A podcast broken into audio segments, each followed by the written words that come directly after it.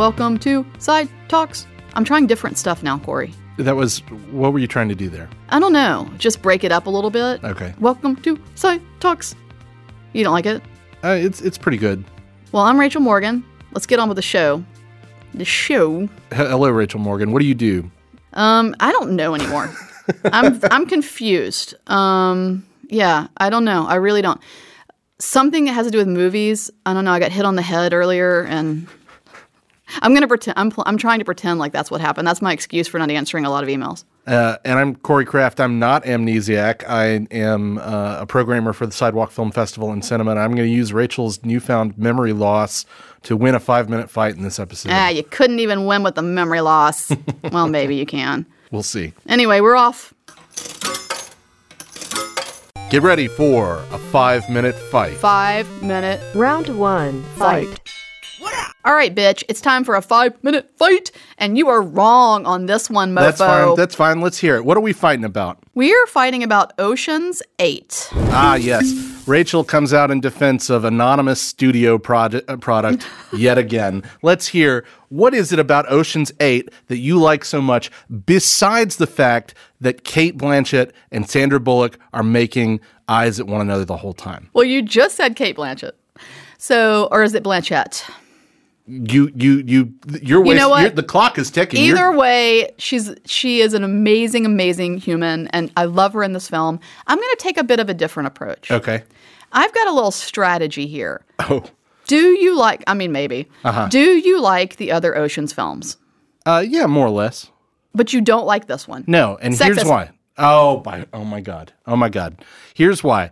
Uh, apart from the fact that it's got a bunch of dern women in it, which I no, I'm kidding. I thought you were the defender of all women. I am. I am. I mean, it's well doc. It's canon on this podcast that I am a friend to women. But, but apart from that, which is not a problem because I am a friend to all women. Um, I find this movie flat. I find it edited without the same buoyancy and sharpness of the Soderbergh films. I find the story altogether less involving, and I just don't find the sort of chemistry between the cast to be as interesting, with exception of Bullock and Blanchett, who are you know a fun pair that I would have liked to see more of in the movie, and Anne Hathaway We've already talked about Anne Hathaway on this podcast at length, but I find her to be the best part of Ocean's Oh, man. Well, there's part of the problem. She's playing this spoiled, you know, narcissistic movie star who, you know, she grabs hold of that role and has a great time with it. Pretty sure that you're just supporting my perspective right now, so I'll let you do that. Okay. Hmm. This film is what a great action film should be. It's light. It's fun. It has an amazing opening sequence with this sort of Sandra Bullock shopping in the store and getting the free stuff, which is just really pulls you in. It's clearly a you know sort of bit of a reference to the grifters. And I think it just has a good time. And I, I actually think the chemistry between all of the women is really great. I think it's really fun to see them win. I think it's a, you know, I think that it holds. Now, is this the greatest film of the year? No. But it is a great action film that is very much in line with the rest of the Ocean's films that are out there. I don't see how this can't be embraced in the same exact way. I, I wanted to like this, but it just, you know, Gary Ross, the director, is no Steven Soderbergh. Whoever they hired to edit this and assemble this, it's missing that spark. It's I disagree. I think I had a great time. I laughed a lot. It does go over the top and ridiculous, but isn't that kind of the point no, of the I- series? hey, I, and I'm you know, okay there's like with the, that in principle. there's this sort of like the little submarine part that's that's out that's totally stupid, but in the best way, and it knows it. Yeah. You know, I just think everything about this film is really lovely and enjoyable in the way that an action film should be. And I'm not really the performances are you know it, it, great for what this film is. Everything about this film is what it should be on paper. In execution, it just doesn't. Mm. so you went to the me. movie theater and you saw this film No, in I, the I theater. actually didn't Oh. see this on, on until Blu-ray. I- I Okay, didn't so you make it to didn't the you didn't give money to the all female led cast in the action film, Oh my lord! and so you saw this and you just you did you weren't like laughing, you didn't enjoy no, it. No, I bought this on Blu-ray and brought it home without having seen it first because I was confident that I would like it, and I didn't. Well, you'll And I just you didn't buy have a good time you with buy stuff that you're not confident that you'll like either. So that Well, doesn't that's true. really Yeah, that's not really a big. So, but point being that I do think that there is something really enjoyable about the way that the that the characters interact. I think you're wrong there. I think that I love the sort of the weird, questionable relationship between Sandra Bullock's character and Cate Blanchett's character. I think that's really fun and enjoyable.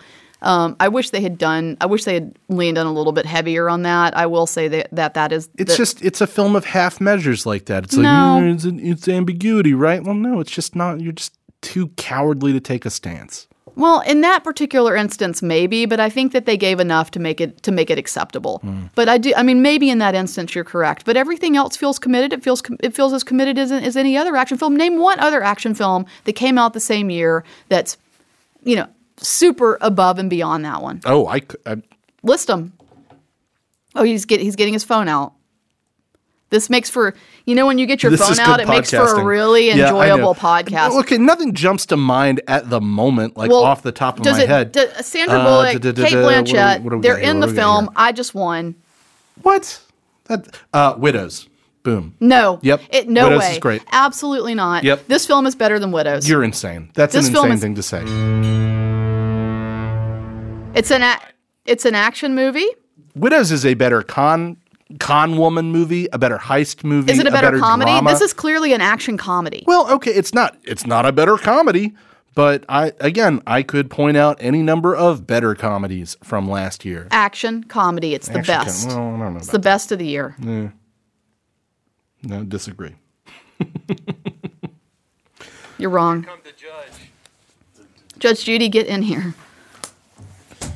There you go, Judy. This title is going to be Side Talks episode 27. Corey sexist? Question mark. Um, Awesome.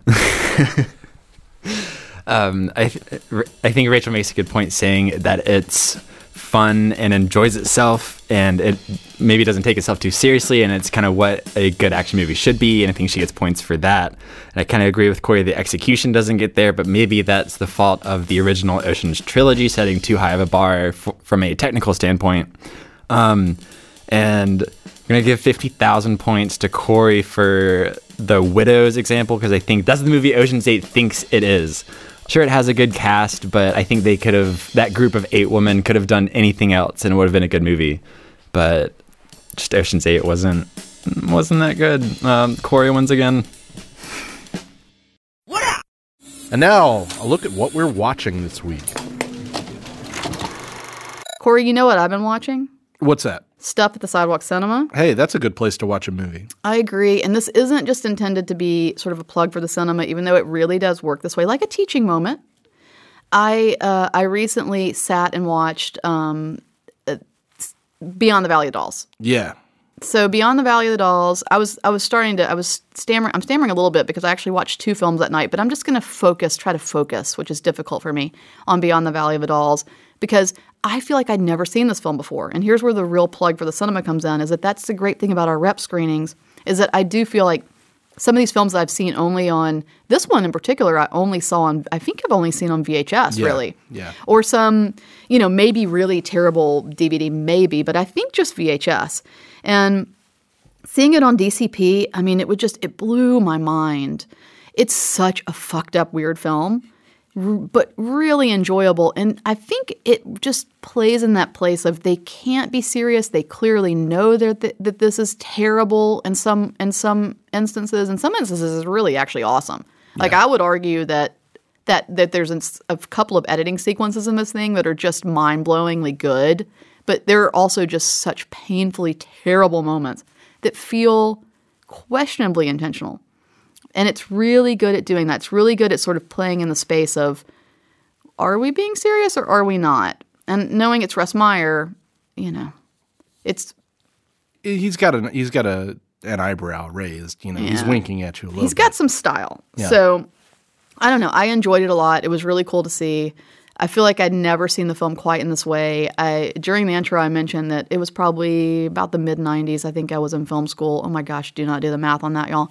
And my friend Stuart brought a, a VHS tape over to my place and was like, "You've got to see this film," and put in Beyond the Valley of Dolls. And he was on in film school, and I was, so I was just like, "Oh, you're trying to show me something? Is that really what's happening here?" Because I'm an asshole. And so he puts the film on, and I was just like, "Oh my god, I've never seen anything quite like this. It's Yeah. this this combination of all the things that I love and hate at the same time." Anyway, highly recommended. Hopefully, we. Sc- I think we'll screen it again. Well, I hope so because I've never seen it. I've only seen one Russ Meyer film. It's Faster Pussycat Kill Kill. Yeah, it's a great one. Which I, you know, I like it a lot. Um, So do the Spice Girls. couldn't I couldn't see beyond the Valley of the Dolls the night that we screened it, so I sure wouldn't mind us screening it again. I mean, I was probably 10 minutes in when I was like, oh, we just have to do this again. There's not enough people in this room right now, in part because a lot of people were in the room next to us. So, um, so we were screening something else really wonderful. But yeah, I it such a what a crazy, crazy film. And we'll we'll just pause it there so that we can actually have a conversation about it. Sure. Well, um, I've been watching a bunch of stuff recently, and I guess I want to highlight two things. One thing that I, I didn't like very much, and one thing that I did. Uh, I just caught up, uh, and this is the thing I didn't like very much, with Rocketman, the musical uh, biopic about Elton John uh, from the guy who ghost directed Bohemian Rhapsody after um, a certain noted embattled uh, possibly criminal film director was fired from that set. Uh, a guy named Dexter Fletcher took over um, the last few weeks of filming and I think guided Bohemian Rhapsody, which I think we've already said on this podcast is not a very good movie at all. Oh, but uh, Rocketman is. To to post production, no, Rocketman is not. Okay, good. Uh, Rocketman um, at least tries to break from the musical biopic mold a little bit by being a full blown, like full production number musical, which I think is an ambitious and interesting direction to take a typical musical biopic, but it's still a musical biopic. I mean, it's still as by the numbers as they come. Uh, Taron Egerton, uh, the star of the Kingsman movies, plays Elton John here, and he's you know he's pretty good. He does the singing. He's um, you know a plausible enough younger Elton John, and he's got the voice that that gets close, right? It matches more or less. But everything else about it is just I don't know, as as dull as it gets. I mean, I knew that from the trailer. yeah. I feel like I knew that. I have. I mean, I haven't seen it, but, But, I I feel mean, like I, I feel like I know what I need to know from the trailer. You haven't seen it and yet you have. Right. Because you've seen the trailer and you've seen a movie like this before. I've seen a movie before. Yeah. So so your your suspicion was correct. Rocketman is really nothing to write home about. Um, the next movie I want to highlight is a movie that might be more relevant when this movie or when this podcast drops. Um, I had the privilege the other day at the Sidewalk Cinema uh, to sit down and watch a movie called Just Mercy. Um, an outside group had rented the cinema facility to host a very, very in advance preview screening of this movie. Um, and I was lucky enough to sit down and watch it uh, with a pretty packed house, uh, including a lot of folks from the community and from the city who are, um, I guess, uh, activists in things like criminal justice reform, which this movie, you know, tackles Right. as its subject matter, right? Um, it's an adaptation of Bryan Stevenson's memoir. He's, of course, the founder of the Equal Justice Initiative, headquartered in Montgomery, and it tells, uh, well, a, an Alabama centric story of his early days as a defense attorney trying to ensure that people on death row receive uh, proper representation in a court system that, frankly, is stacked against them since most of these people are people of color, since most of these people come from uh, disadvantaged backgrounds and couldn't afford proper legal representation in the first place. Um, it focuses on his defense of a death row inmate named Walter McMillian, played by Jamie Foxx. Um, and Stevenson is played by Michael B. Jordan, the the rising star um, who is really terrific in this, as is Foxx. Um, you know, it's it's a formulaic legal drama, but the formula works, at least in this case. And honestly, this sort of movie is a little bit of a throwback. You know, a a well intentioned, um, principled legal drama that does exactly what it needs to do. Now, is it perfect? Nah. I mean, Brie Larson kind of has this supporting role where she plays the woman. Oh, good. Yeah, and that's that's basically that's basically it. Awesome. Um, but the other two lead performances, Jordan and Foxx, are really really strong. That's there are all a lot that of matters. really good supporting performances as well um, from folks like Tim Blake Nelson. Um, and and overall, it is a really really stirring and powerful film that I think will uh, really speak to not only people who have read and and love the book, but it really speaks to the current cultural moment in a way that I think is important. So, so that one I think gets a limited release on Christmas Day. Will be out in in wide release sometime in mid January. Check it out. I mean, it's intense, it's harrowing, it's emotionally very very difficult, but it's worth it. Uh, I think to to see. Um, and uh, yeah, I, I'd pretty unhesitantly recommend that. Cool. And now we'd like to welcome Charlie Brown Sanders III to the studio for his segment Film History Minute with Charlie Brown. Today I'd like to talk about The Muppet Movie, released in 1979. After two seasons of The Muppet Show, Jim Henson wanted to make a big budget feature length movie to see how far he could push the limits of Muppet technology. The result is a film full of very complicated puppetry that looks amazing on screen, such as being the first to show a hand puppet's entire body, but it was a challenging experience for the production team. The movie's opening features Kermit singing the Rainbow Connection while sitting at a log in a swamp. Henson had to find a way to operate Kermit while completely hidden in the swamp set. His solution was to fold himself into a custom made diving bell placed in a water tank. Since the tank was only four feet deep, the diving bell was also short. Henson was six foot three inches, and so he had to contort himself into the bell along with a monitor to watch his performance. Then he would stick his arm through a rubber tube to control Kermit. The whole scenario was so strange that it scared Henson's then 13 year old son, John, when he visited the set. In scenes where Fozzie Bear drives the Muppets cross country, a classic 1951 Studebaker Commander coupe was modified to be driven by a person in the trunk who viewed the road through a television set. The television received its image from a camera located in the center nose of the car's front grille.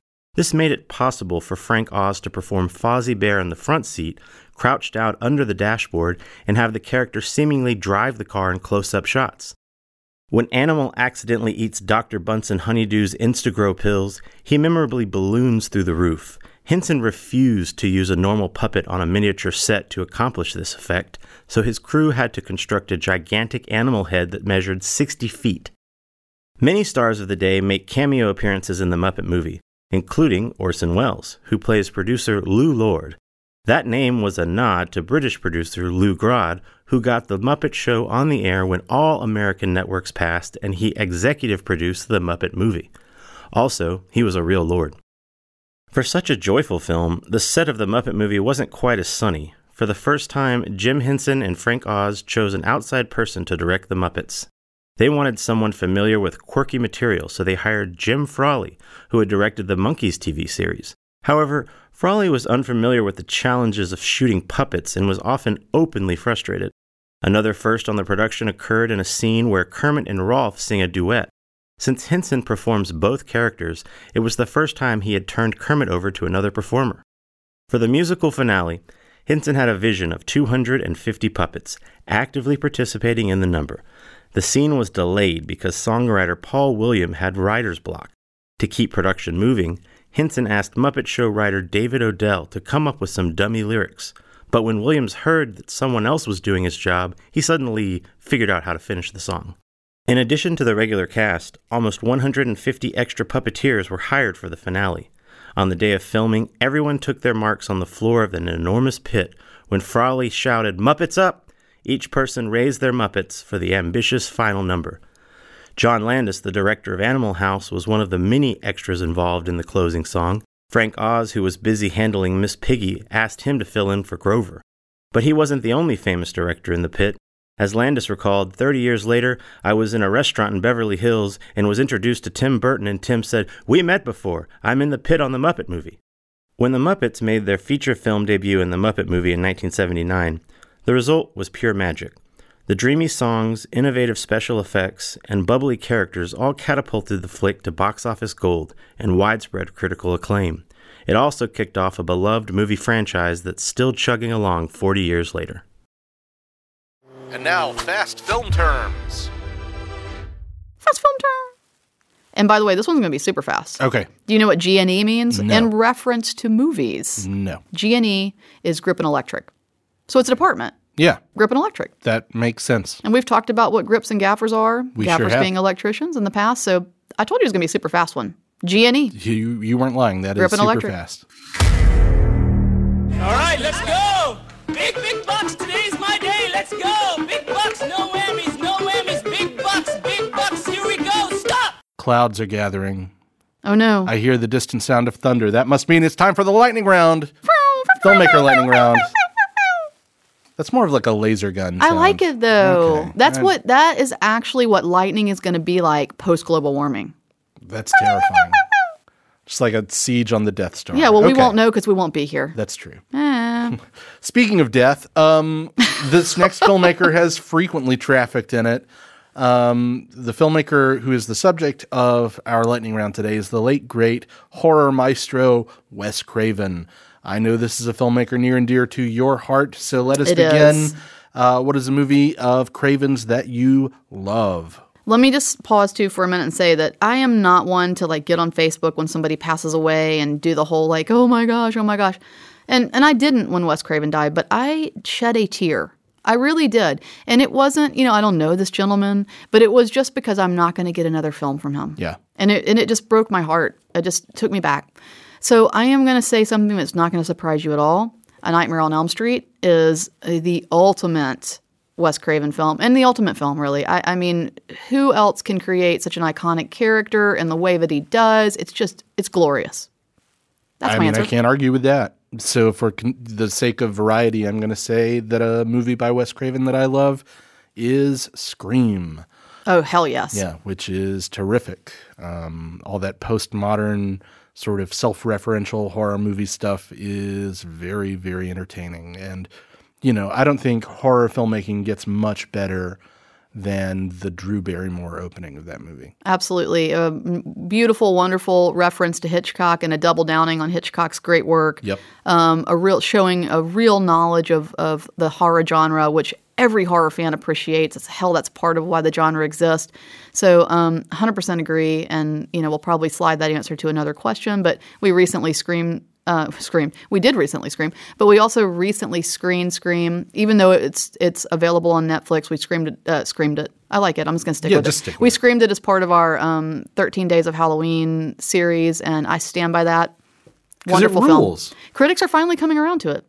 What's not to love? I don't know. It was you know it was panned a lot. Insane. I know. Insane. Anyway, well, moving right along. Uh, what is a movie of Craven's that you might not like as much as everybody else? um, you know that one's kind of tough, but I'm gonna say Serpent in the Rainbow. Hmm. I've never seen Serpent in the Rainbow.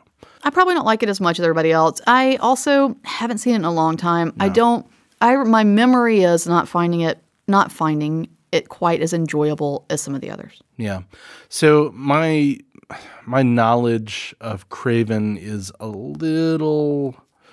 I haven't seen everything he's done. I- mm-hmm. it's it's not mm-hmm. as much as as some of these other filmmakers we've done. So a film that I might not like as much as everybody else. I, I don't know if I have a really satisfying answer to that because I've seen films of his that everybody agrees are great, like The Hills Have Eyes, like A Nightmare on Elm Street, like Scream. And then I've seen films of his that people kind of roundly agree are trash as well. So I guess for this answer, I'll say um, a movie that I know that you like a lot more than I do, which is Scream 3. Yeah, I like Scream Three a lot. yeah, now, did I- he direct it? He directed it. He Okay. directed all four of them, and Scream 3 is the only one of those that I can't really hang with. That's the, I like it. the Hollywood sort of. I mean, it pushes the self-referential referentiality too far, Eh. and um, it's just not as sharp as the others. Parker Posey's in it, right? Parker Posey's in it, Whatever. You're wrong. but she's you know Five minute fight later. okay. But that that means I have to rewatch it, and I don't Yeah. want to. Well, you should. anyway, a movie of Craven's that you might need to see again. So he directed Vampire in Brooklyn, right? Yeah. Okay. I want to see it again. It's been years and years and years. It's actually one that I had sort of set up in our in our horror series, but um, due to some issues, we couldn't land it this time around. But we will. We'll get it. We'll get it. Um, but I, you know, it's been a minute, and I know that um, that uh, you know, owner Summer of Blood. Uh, was really highly inspired by it, which I appreciate, and I, I'd love to see. That would be a great double feature. Yeah, Yeah, so I'm, there I'm you go. down for that because I've never seen Vampire in Brooklyn. Yeah. I guess for this, I, I might say The Last House on the Left. Um, Cool. His first film. Yeah. Um, it's been a while since I've seen it. Obviously, it's notorious for all manners of reasons. Um, Sure. Um, and I, I think I'd just like to. I mean, it's not necessarily the easiest thing in the world to revisit, but I feel like I need to at some point because it's been a long time and I don't really remember what I thought of it. So, you know, my Craven knowledge not where it needs to be. Uh, some holes in my viewing. I haven't seen the people under the stairs. um, I haven't seen, as we just said, Serpent the Rainbow. I haven't seen Deadly Friend. Uh, I feel like I should probably do that at least once, at least to have the context for the whole basketball to the face thing. I feel like uh, we've got a Wes Craven marathon coming on at some point in our future here, maybe at the cinema. I mean, you know, Worthy. sure, I'd do it. Why not? Sounds good. Is that the entire lightning round? We Like, do it. pretty much. I mean, it goes by as quick as a bolt of lightning. You might say so. You might say so. So that's Wes Craven. Um, oh, Red Eye. We didn't talk about that. Have you? You've seen that, right? I have not seen it. it rules. Oh, I'll have to But it's more of a check out. straight thriller. You get some Rachel McAdams in there. I like that. It's good stuff. Yeah, it's good cool. stuff. What's this shit? I was trying to see how long I could. Why? I Why would you draw that out any longer than is necessary? I was trying and then I couldn't stop laughing. So I'm on the tread. I'm not going to be able to stop laughing when I tell you about this film either. Who do I see? But baloney faced Nick Cage. Why do you? Why do you associate these actors with lunch meat? I don't understand. Why do they associate themselves with lunch meat? Why do they turn their faces into lunch meat? It's not my fault, Corey. It's just it's the natural aging process. I'm sorry it? that you're you're an ageist. or is it what happens when you have one too many facelifts and one too many Botox injections? Are you suggesting that Nicolas Cage, the prince of actors, has had work done on his face? I am absolutely suggesting that. appalling, appalling. I am suggesting that either that or he put his face in a blender. Anyway, he makes So- like 19 movies a year, so I'm not no, Right. I'm not sure if I'm going to get this. It maybe that's all it is. Maybe that's just what happens to your face when you make 19 fucking movies a year. Yeah, maybe. So it's Nicolas Cage. His hair is jet black. His hair looks like shit. Like Okay. absolute shit. And it's I think what most people would refer to as a mullet even though, you know, whatever. Um, he's wearing a, a almost a what I would call like a black wife beater that matches his hair. Hmm. Are, are you getting it yet? Mm, I'm going to need more. he's in a foreign country. Mm-hmm. Pretty sure this is maybe Thailand. Hmm. He's a hitman, I think. Again, this could be any number of like 19 movies he made like last week. There's a kind of a gross romance, I think. Now, I've seen a lot of stuff since then, and I could be wrong because I, I would like to block out any sort of sexual situation in which Nick Cage is in. I want to block that from my mind. Okay, I disagree, but go ahead. Oh, so you like to think about Nicolas Cage in a sexual situation? We'll move on. So uh, that's all I really have for you. I think I know what this is. But Well, go ahead and guess certain. because it's fun when you don't get it right too. So if this is indeed the movie that I think it is, it's a remarkably like weird and obscure choice. I think it's a, a notorious or I guess like movie that time forgot at least from 2008 called Bangkok Dangerous, where he plays a hitman in Thailand up to whatever it is that hitmen in Thailand get up to. How could this not be it? Are you telling me that there might be another Nicolas Cage film in Again- which he's a hitman in Thailand with a freaking Nicolas Cage playing a hitman, my mind goes to any number of movies that he shot in Mobile, Alabama I gotcha. last week. I gotcha. But Ian Cunningham, can you get to the bottom of this for us? I mean, is I- this I'm- indeed the film? Do we think? I'm pretty sure. I'm pretty sure it's Bangkok Dangerous, which I think is is a remake of um, another film. Anyway, I don't know. I saw this movie like in 2008, and I forgot about it as Yeah. soon as the credits I think rolling. this should stop now. What's this shit? And the answer is Nicolas Cage. Oh, he's great. So now it's time for Kyle's Corner. Kyle McKinnon is the features programmer for the Sidewalk Film Festival and Cinema. He's going to take a few minutes to talk about whatever the heck he wants to. I'm still having a sleep situation. Um, I have been using the blue blocker glasses like pretty consistently.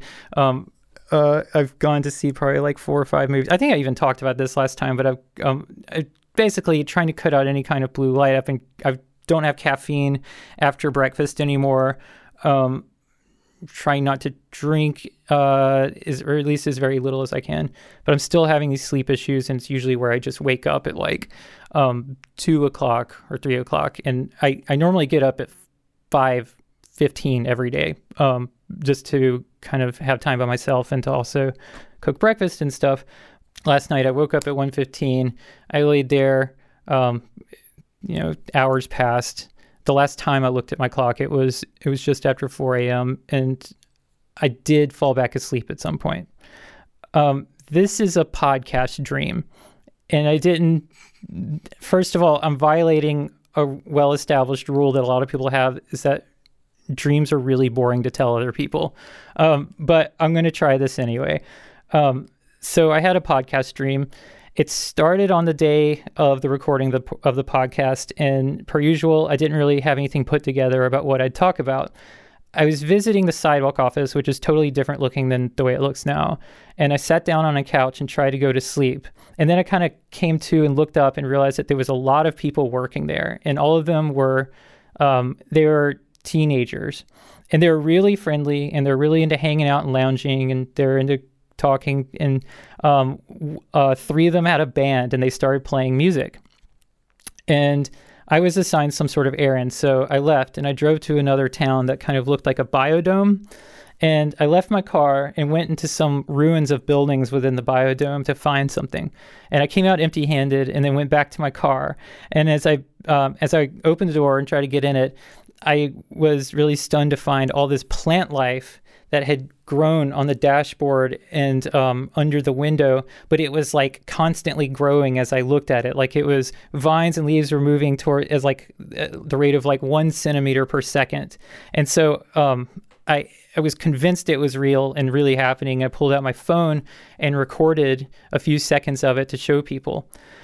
So later, I went back to the sidewalk office, um, desperate for a place to sleep, and I found this room. And I was starting to go to sleep, and the Chloe, the sidewalk director, uh, the executive director, saw me in the room, and she kind of stood in the doorway, and she saw that I was tired, and she gave me some comforting words, and um, I then kind of like woke up a bit and got excited to tell her about the plant behavior in the car. And I pulled out the phone to show her the video, and um, there was no trace of any of the video that I shot. And the last thing I remember about that dream was that I ultimately decided to share a recipe for basil pesto on the podcast. So I was standing here and giving a recipe for basil pesto. I don't actually have a personal recipe for basil pesto, so if I do recommend you eat basil pesto, it tastes really good. Um, but you can find a lot of recipes on the internet, probably. I'm Kyle McKinnon. This is um, Podcast Dreams. Kyle McKinnon is a feature film programmer for the Sidewalk Film Center and Cinema.